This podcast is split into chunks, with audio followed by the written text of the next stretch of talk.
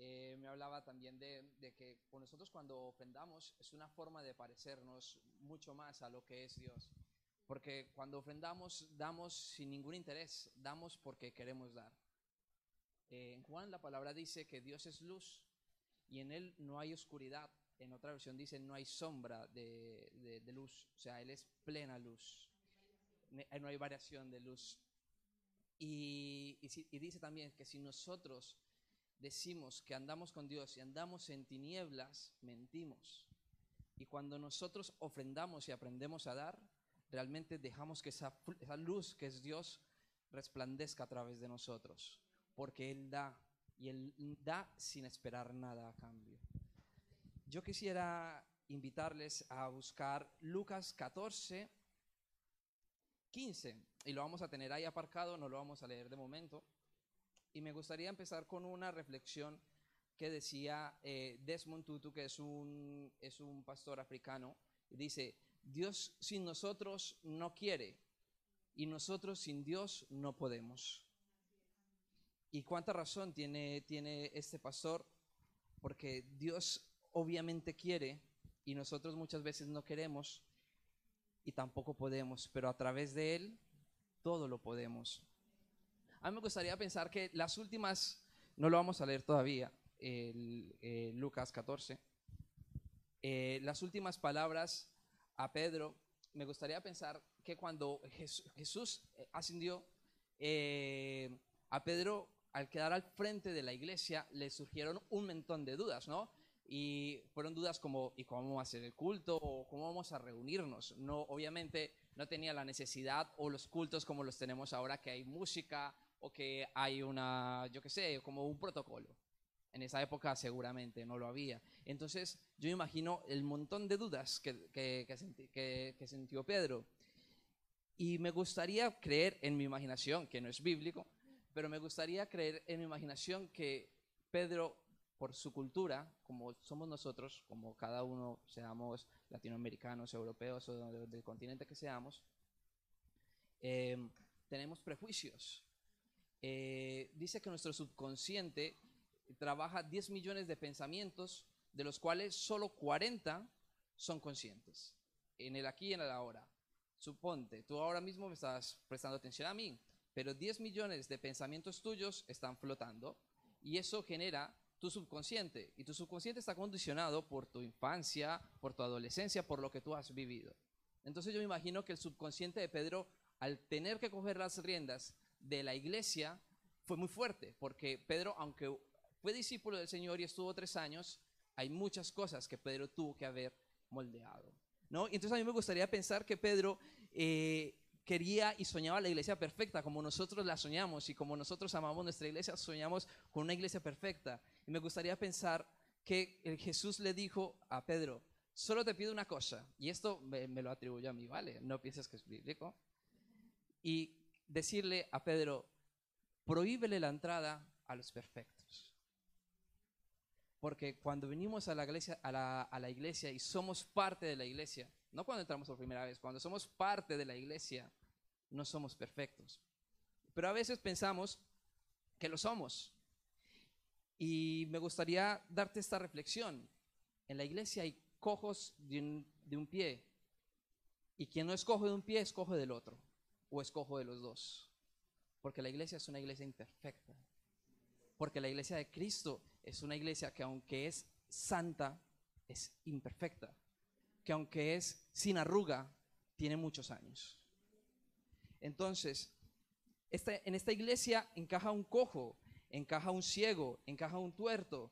Y cuando nosotros vemos esto en el Antiguo Testamento, la ley prohibía que un cojo, que un, ciego, un tuerto pudiese entrar al altar al, al lugar al santísimo, a donde se ofrecía sacrificio delante de Dios. Esto se prohibía, pero cuando vemos que el Dios es un Dios que rescató a un pueblo esclavo que tenía un montón de cosas culturales, porque tú dime que no puede tener un pueblo esclavo cientos de años bajo el yugo de los egipcios, que los hacían trabajar muchísimo. No vamos a decir como negros porque queda feo, pero muchísimo. los hacía trabajar mucho. Y cuando vemos y podemos pensar, y llegar a pensar cómo eran los esclavos de esa época, Tú ahora mismo te puedes imaginar chabolas o gente que vive en extrema pobreza, pero yo te puedo asegurar que bíblicamente era mucho más que eso. Que, era, que las familias vivían en, en dos por dos, que no tenían aseo, que no tenían sus sitios, que no les pertenecía nada. Entonces cuando Dios rescata a ese pueblo y le dice, tú eres mi pueblo, ahí vemos que el Antiguo Testamento, que muchas veces pensamos que en el Antiguo Testamento Dios es un Dios de ley y es un Dios justo y estricto, yo lo que veo es un Dios de gracia. ¿Cómo puede ser Dios, cómo puede ser nuestro Dios rescatar lo más bajo? Rescatarme a mí, rescatarte a ti, con todos respetos. y seguirnos amando. Mira, mi hermano, en esta iglesia nadie es como tendría que ser, pero como es, Dios lo ama. Y en eso tenemos que trabajar como iglesia. Hay dos, eh, otro pastor decía, que no sé su nombre, decía, hay dos razones por qué la gente no cree en Dios. Una es porque no conoce a ningún cristiano y la segunda es porque conoce a alguno. Muchas veces no somos reflejos de lo que Dios es, de la luz que Dios es, así como hablamos de la ofrenda, de esa gracia que Dios da, que esa gracia que es inmerecida. El Evangelio es un Evangelio que es para los que estamos rotos. Cuando nosotros, Mahatma Gandhi decía que si él viera que los cristianos fueran eh, dignos del sermón del monte, él sería cristiano. Y nosotros vemos que Mahatma Gandhi fue una persona súper eh, eh, poderosa en su nación, en la India, ¿no? Y creó un montón de cosas. Y muchas cosas moralmente se basaron en el sermón del monte. Si yo a ti te digo que tú vas a tener una buena aventura, tú lo que se te va a venir en la cabeza es que vas a viajar, o vas a ir a un monte a caminar, o vas a ir a la playa, o vas a tener algo que a ti te va a aportar eh, culturalmente, ¿no? Y los bienaventurados en el Sermón del Monte, que es lo mismo que los que tienen una buena aventura, no lo son. Entonces, los bienaventurados para Dios no es la buena aventura que nosotros tenemos en nuestra cabeza. El reino de Dios es para los que estamos rotos, seas tú, sea yo. Dice, bienaventurados los pobres en espíritu, bienaventurados los que lloran, bienaventurados los humildes, bienaventurados los que tienen hambre y sed de justicia, bienaventurados los misericordiosos, bienaventurados los limpios de corazón, bienaventurados los que procuran la paz, bienaventurados aquellos que han sido eh, perseguidos por la justicia a causa de mí. Dice, bienaventurados serán cuando los insulten, los persigan, digan todo género de mal contra ustedes falsamente. Falsamente, ¿eh? eso hay que tenerlo claro. Por causa de mí, regocíjense y alégrense, porque la recompensa de ustedes en los cielos es grande. Miren, hermanos, la, el reino de Dios es un, es un reino que llena todo lugar. Es un reino que eh, puede entrar, puede entrar quien sea, pueden, pueden entrar todos, pero no cualquiera. Y eso hay que tenerlo claro. En Lucas 14, ahora sí vamos a leerlo. Lucas 14, en el verso 15 dice, y os meto un poco en contexto, Jesús venía de una cena que le habían ofrecido a él y, cuando pasa esta cena, Jesús tiene la conversación con quien lo invita y le dice, eh, eh, bienaventurado serás cuando tú hagas una cena y invites a los pobres, a los cojos y a los mancos, porque le dio a entender, eh, parafraseando, porque ellos no te lo van a devolver. Pero si invitas a los que te van a devolver la invitación, entonces esa será tu recompensa. Y el, el Señor le dijo, ah, pues bienaventurado seré cuando coma pan en los cielos. Y aquí comienza toda esta historia. Entonces dice en el verso 15, oyendo esto, uno de los que estaban sentados con él en la mesa, al que me refería este, en este instante, le dijo, bienaventurado el que coma pan en el reino de Dios. Y entonces Jesús le dijo, un hombre hizo una gran cena y convidó a muchos. Verso 17, y a la hora de la cena envió a su siervo a decir a los convidados, venid que ya está todo preparado. Y todos a una comenzaron a excusarse. Y primero dijo, he comprado una hacienda y necesito ir a verla. Te ruego que me excuses. Y otro dijo, he comprado cinco yuntas de bueyes y voy a probarlos. te ruego que me excuses. Y otro dijo, acabo de casarme y por tanto no puedo ir.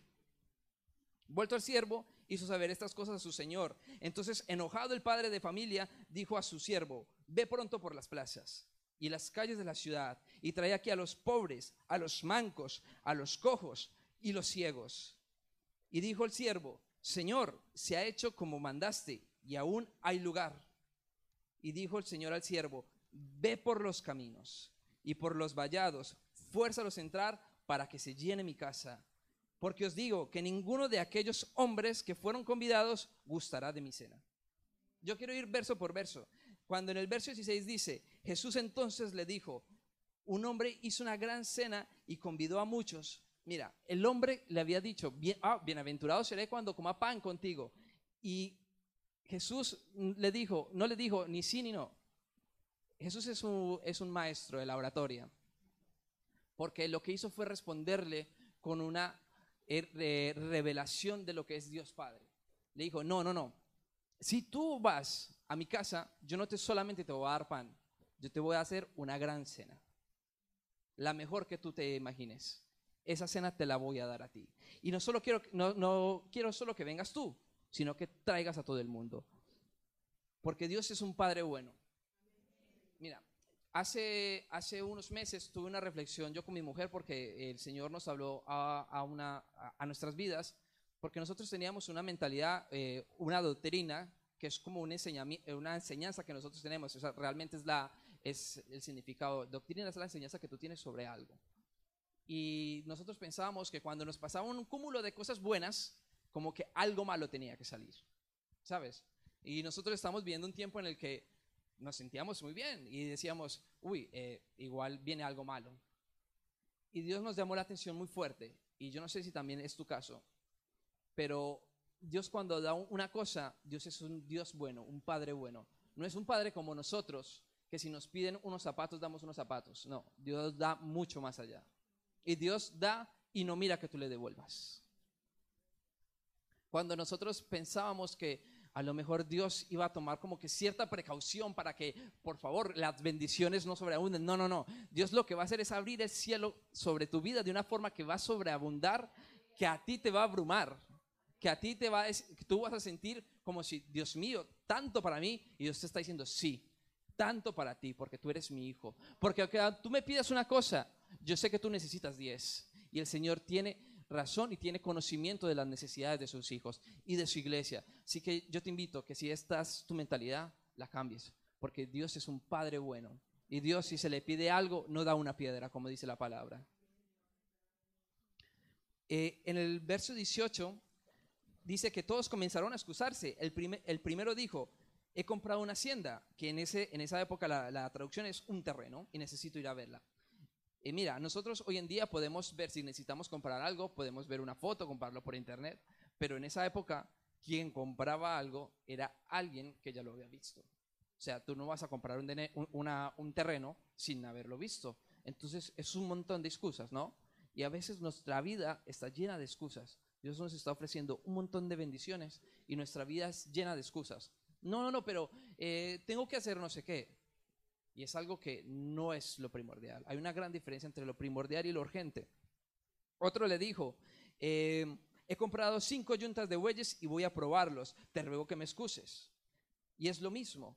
¿Qué persona compra 10 bueyes? Porque una yunta eran dos bueyes. ¿Qué persona Un buey en esa época era mucha pasta. Era a lo mejor un coche cero kilómetros. ¿Qué, hombre compra 10 y no los prueba? Otro dice, acabo de casarme y por lo tanto no puedo ir. Lo más lógico es que si te están invitando a ti, también inviten a tu esposa. Entonces, aquí lo que está diciendo es, el Señor es, yo cuando te estoy invitando a, a sobreabundarte de bendiciones, estoy escuchando muchas excusas. Y a lo mejor son excusas que en tu vida tienen otro nombre. Señor, es que llego cansado de trabajar y, no puedo orar. Eh, mira, eh, nosotros no tenemos una vida de red social en la que podemos vender lo mejor que tenemos. Que si vamos a tal sitio, que si tal, porque realmente las redes sociales es lo que nos llevas a eso. Pero, y todos caemos en eso. Nosotros tenemos una vida verdadera y auténtica. Y nuestra vida, nuestras 24 horas, en esas 24 horas está Dios. Entonces nosotros no podemos decir, no es que estoy muy liado, no es que yo qué sé, no tengo tiempo o estoy muy agobiado. Y el Señor te va a decir, esas son excusas que impiden que yo te dé a ti una gran cena. En el Antiguo Testamento, los cojos, los mancos y los ciegos, como os decía, no podrían entrar al templo. Y a mí me encanta como dice, eh, eh, como le dice al siervo, vete a las plazas y a las calles de la ciudad. Es lo más cercano, las plazas y las calles de las calles de la ciudad es lo más cercano, es lo que más tú tienes acerca. Y es como si el Señor te estuviera diciendo, invita a la gente que tú conoces. Es la traducción. Invita a la gente que tú conoces por el entorno que tú te rodeas. Vete a invitarlos.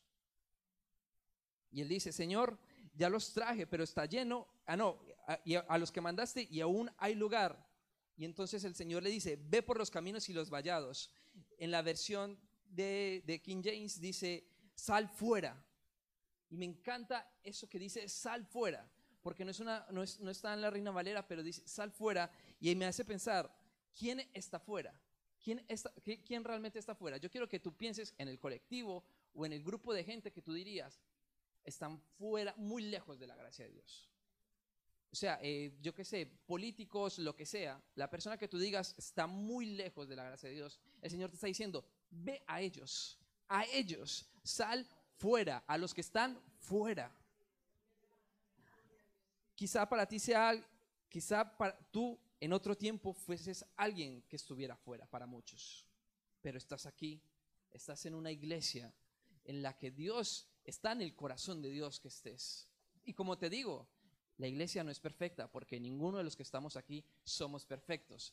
Pero está nuestro novio, está Jesús. Y con Jesús nos basta. Con su amor, con su perdón, nos basta. Porque su amor y su perdón fluye a través de nosotros. Mira, mi hermano, nosotros, eh, vosotros sabéis lo que es terapia ocupacional. La terapia ocupacional es cuando tienes que hacer algo en servicio de otra persona para tú sanarte.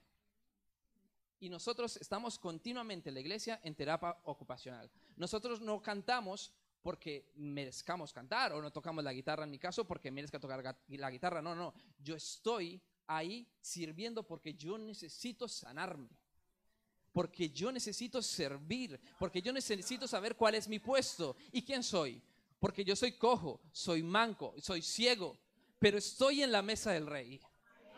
Y no es, el problema no es Amén.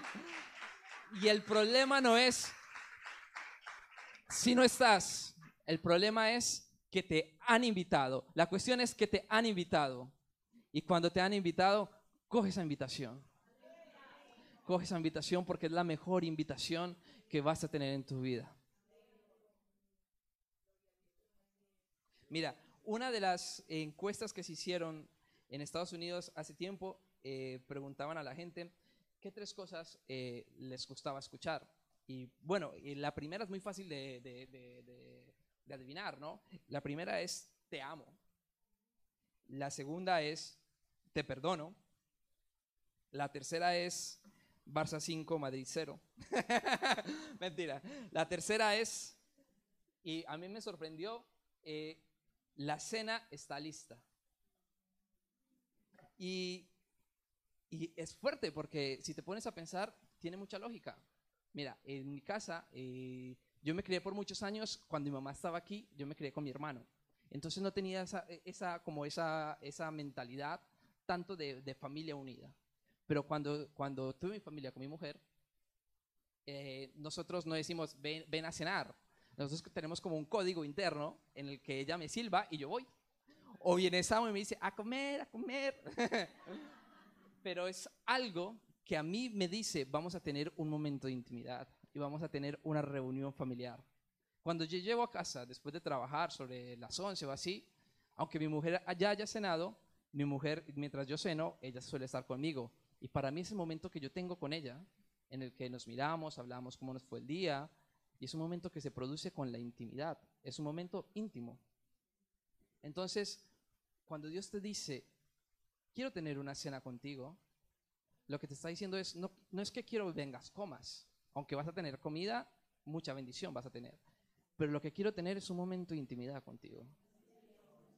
Y tú me estás preguntando por pan, como decía el, el, el, eh, que bienaventurado el que coma pan contigo, bienaventurado el que le dé una bendición de Dios. No, no, te estoy diciendo que yo te voy a dar muchas, te dice Dios. Y yo voy a preparar una, una mesa en la que tú y yo tengamos intimidad. Hace tiempo, cuando yo comencé mi vida cristiana, eh, había en, en, el Salmo, en un Salmo, no me acuerdo ahora el nombre, que dice, eh, me harás caminar por amor a tu nombre. ¿Te acuerdas? Que es súper conocido. Bueno, pues ahora no me viene a la mente. y dice, y yo me, sonaba, por amor a mi nombre, me sonaba muy egocéntrico de, de, Dios. Y yo decía, pero ¿por qué por amor a, su nombre? ¿Por qué me va a dar bendiciones por amor a su nombre? Y como os decía antes, Dios es luz. Y Dios, la luz significa amor, significa gracia. Y Dios ama al que, que da gracia. Dios ama al que, al que es, misericordioso. Entonces cuando Él dice eso es porque yo te, yo te bendigo porque yo amo bendecir. Y no lo entendí hasta pasados los años. Pero yo cuando me acerco a Dios, yo sé que Él ama bendecirme. Y yo sé que Él ama que yo esté con Él. Y yo sé que Él ama darme su amor. Y yo lo necesito. Y la pregunta que te está haciendo el Señor es, ¿qué excusa tienes? ¿Qué excusa tienes en este momento que te impida cenar junto, cenar en intimidad con Él. ¿Habéis visto ese programa eh, que, antes daban en, Divinity, creo, que era de... Mi mujer lo vio mucho cuando nos íbamos a casar, que era de los vestidos de novia. Igual lo suena, ¿no? Vale. Ay, yo estaba orando. vale. Dice, eh, bueno, quiero ese vestido. Y yo le quiero dar una invitación a las chicas. Los, chicos no soñamos tantos con casarnos, pero a las chicas que se imaginen, las que están casadas tienen que ser con su marido, las que están solteras tienen que ser con un cristiano. que se imaginen la boda de sus sueños. Vale, imagínate la boda de sus sueños. Imagínate cómo sería la boda que tú, aunque, aunque hayas tenido una boda muy buena, imagínate una boda que sea la que tú realmente quisieras con, yo qué sé, en, una playa, eh, como sea, la boda de tus sueños. Pero yo te digo una cosa, yo te voy a poner los invitados. Entonces tú imagínate tu boda, pero yo invito a la gente. Y vamos a poner cuatro mesas. ¿Vale? En esas cuatro mesas las vamos a dividir entre pobres, mancos, cojos y ciegos. Y en esas cuatro mesas vamos a servir mucha comida. A los mancos vamos a, tener que ir intercalándolos con mancos y cojos, porque si no, para comer va a estar, va a estar complicado. Entonces, un manco y un cojo. La necesidad que tenemos los unos de otros. Cuando nosotros nos acercamos a un Dios lleno de gracia y a su banquete, tenemos que saber que aunque Él sirva la cena, vamos a estar llenos con personas que son mancas, cojas, ciegas, como nosotros, porque nos necesitamos. Y es por eso que la palabra de Dios dice, no te dejes llevar por cualquier viento de doctrina. Mira, nosotros ahora, como os decía, vemos un mundo muy globalizado y vemos mega iglesias en las que decimos, me encantaría estar en esa iglesia. O yo qué sé, o que tuviera nuestra iglesia ese grupo de alabanza, o que cambiaran ciertas cosas. Mira, yo te voy a decir una cosa. El punto de misión donde Dios te ha puesto es este y si van a conocer el nombre de Dios a través de tu vida, es aquí y ahora. En tu entorno, en tu trabajo, en tu colegio, en el autobús que te montas, a la tienda a la que vas, al supermercado, en todo lugar, en el gimnasio, donde sea. Porque si han de conocer el nombre de Dios, no va a ser por lo bueno que tú seas, sino porque la gracia de Dios tiene que fluir a través de tu vida. Independientemente de que sonamos, pero eh, me salió, ay, eh, desafinemos o que tengamos un grupo de alabanza que a lo mejor tenga que mejorar o que tengamos eh, ciertas actitudes que a lo mejor tengan que mejorar o que nuestras actitudes a la forma de responder entre hermanos tengan que mejorar. Eso no va a hacer que la gracia de Dios decaiga. Eso es lo que lo único que va a hacer es que la gracia de Dios fluya y sobreabunde. Cuando tú ves un punto de misión, hermano, cuando veas un punto de misión, no rehuses a servir en él, porque servir te sana. Si tú estás cojo, tullido o ciego, quiero decirte que esta es tu mesa. Esta es la mesa que Dios ha preparado para nosotros. Segunda de Corintios dice, en Pablo, segunda de Corintios 12, 10 dice, por cuanto me gozo en mis debilidades. ¿Qué, qué, qué proceso tenemos que pasar para aprender a gozarnos en nuestras debilidades? Porque dice, y en afrentas, y en necesidades, y en persecuciones, y en angustias. Porque cuando soy débil, entonces soy fuerte. Y digo, por cómo, hasta qué punto nos tiene que cambiar nuestro chip en la cabeza para saber que cuando las cosas están mal, en realidad están bien. Cuando nuestro, nuestro entorno está caótico, es el entorno en el que tenemos que estar y no pretender cambiarlo, sino pedir que la gracia de Dios cubra ese entorno. Mira, a veces queremos dar la apariencia de cristianos ejemplares. Yo no estoy aquí eh, compartiendo en este momento porque, porque sea bueno y porque sea Pablo. No, no. Yo estoy compartiendo aquí en este momento porque necesito para sanarme. Porque Dios sabe que si no me pone ciertas pautas en mi vida, a lo mejor ni leo la Biblia. Y vamos a decir, uy, no lee la Biblia. ¿De verdad? ¿O usted no le pasa? ¿O no tienes ganas de orar? A todos nos pasa. Pero necesitamos servir para que la gracia de Dios fluya. Tienes que tener eso en la cabeza. Necesitas servir. Nosotros no estamos aquí por meritocracia. Estamos a servir para, para eh, estamos sirviendo para sanar también a otros. Y nuestra iglesia, o sea, la iglesia global, y cuando hablo de esta iglesia no me refiero solo a Fuente Divina, sino a la iglesia en la que nosotros eh, tenemos nuestra mentalidad de lo que es la iglesia de Cristo. Es una iglesia que es muy paradójica y que es una iglesia que Dios ama y a veces yo me pregunto, ¿y cómo nos amas? ¿Cómo, cómo, de qué forma, qué hemos hecho para que nos ames de tal manera? Mira, es una iglesia que no la merecemos, pero estamos. Que somos humanos, pero somos un proyecto divino. Somos una iglesia local, pero nuestra misión es global somos, es una iglesia perfecta, pero siempre está reformándose. Quizás la iglesia de Dios sea vieja, pero sin arrugas. Quizás la iglesia sea conservadora, pero es progresista.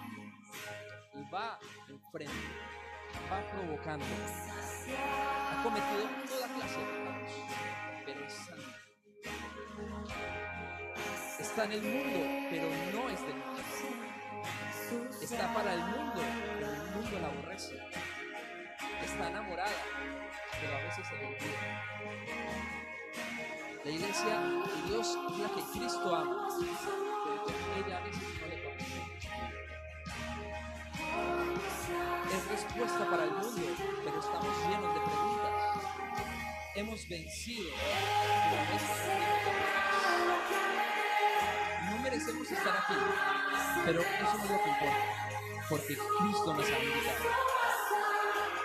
Yo te invito a que tú puedas levantarte decirle, gracias Señor por tu invitación. Gracias Señor por tu amor. Gracias Señor por llamarme por mi nombre. Gracias Señor porque yo era manco, yo soy manco, yo soy ciego Señor. Y necesito de tu gracia y tu gracia siempre está para mí. Sí, gracias, Señor.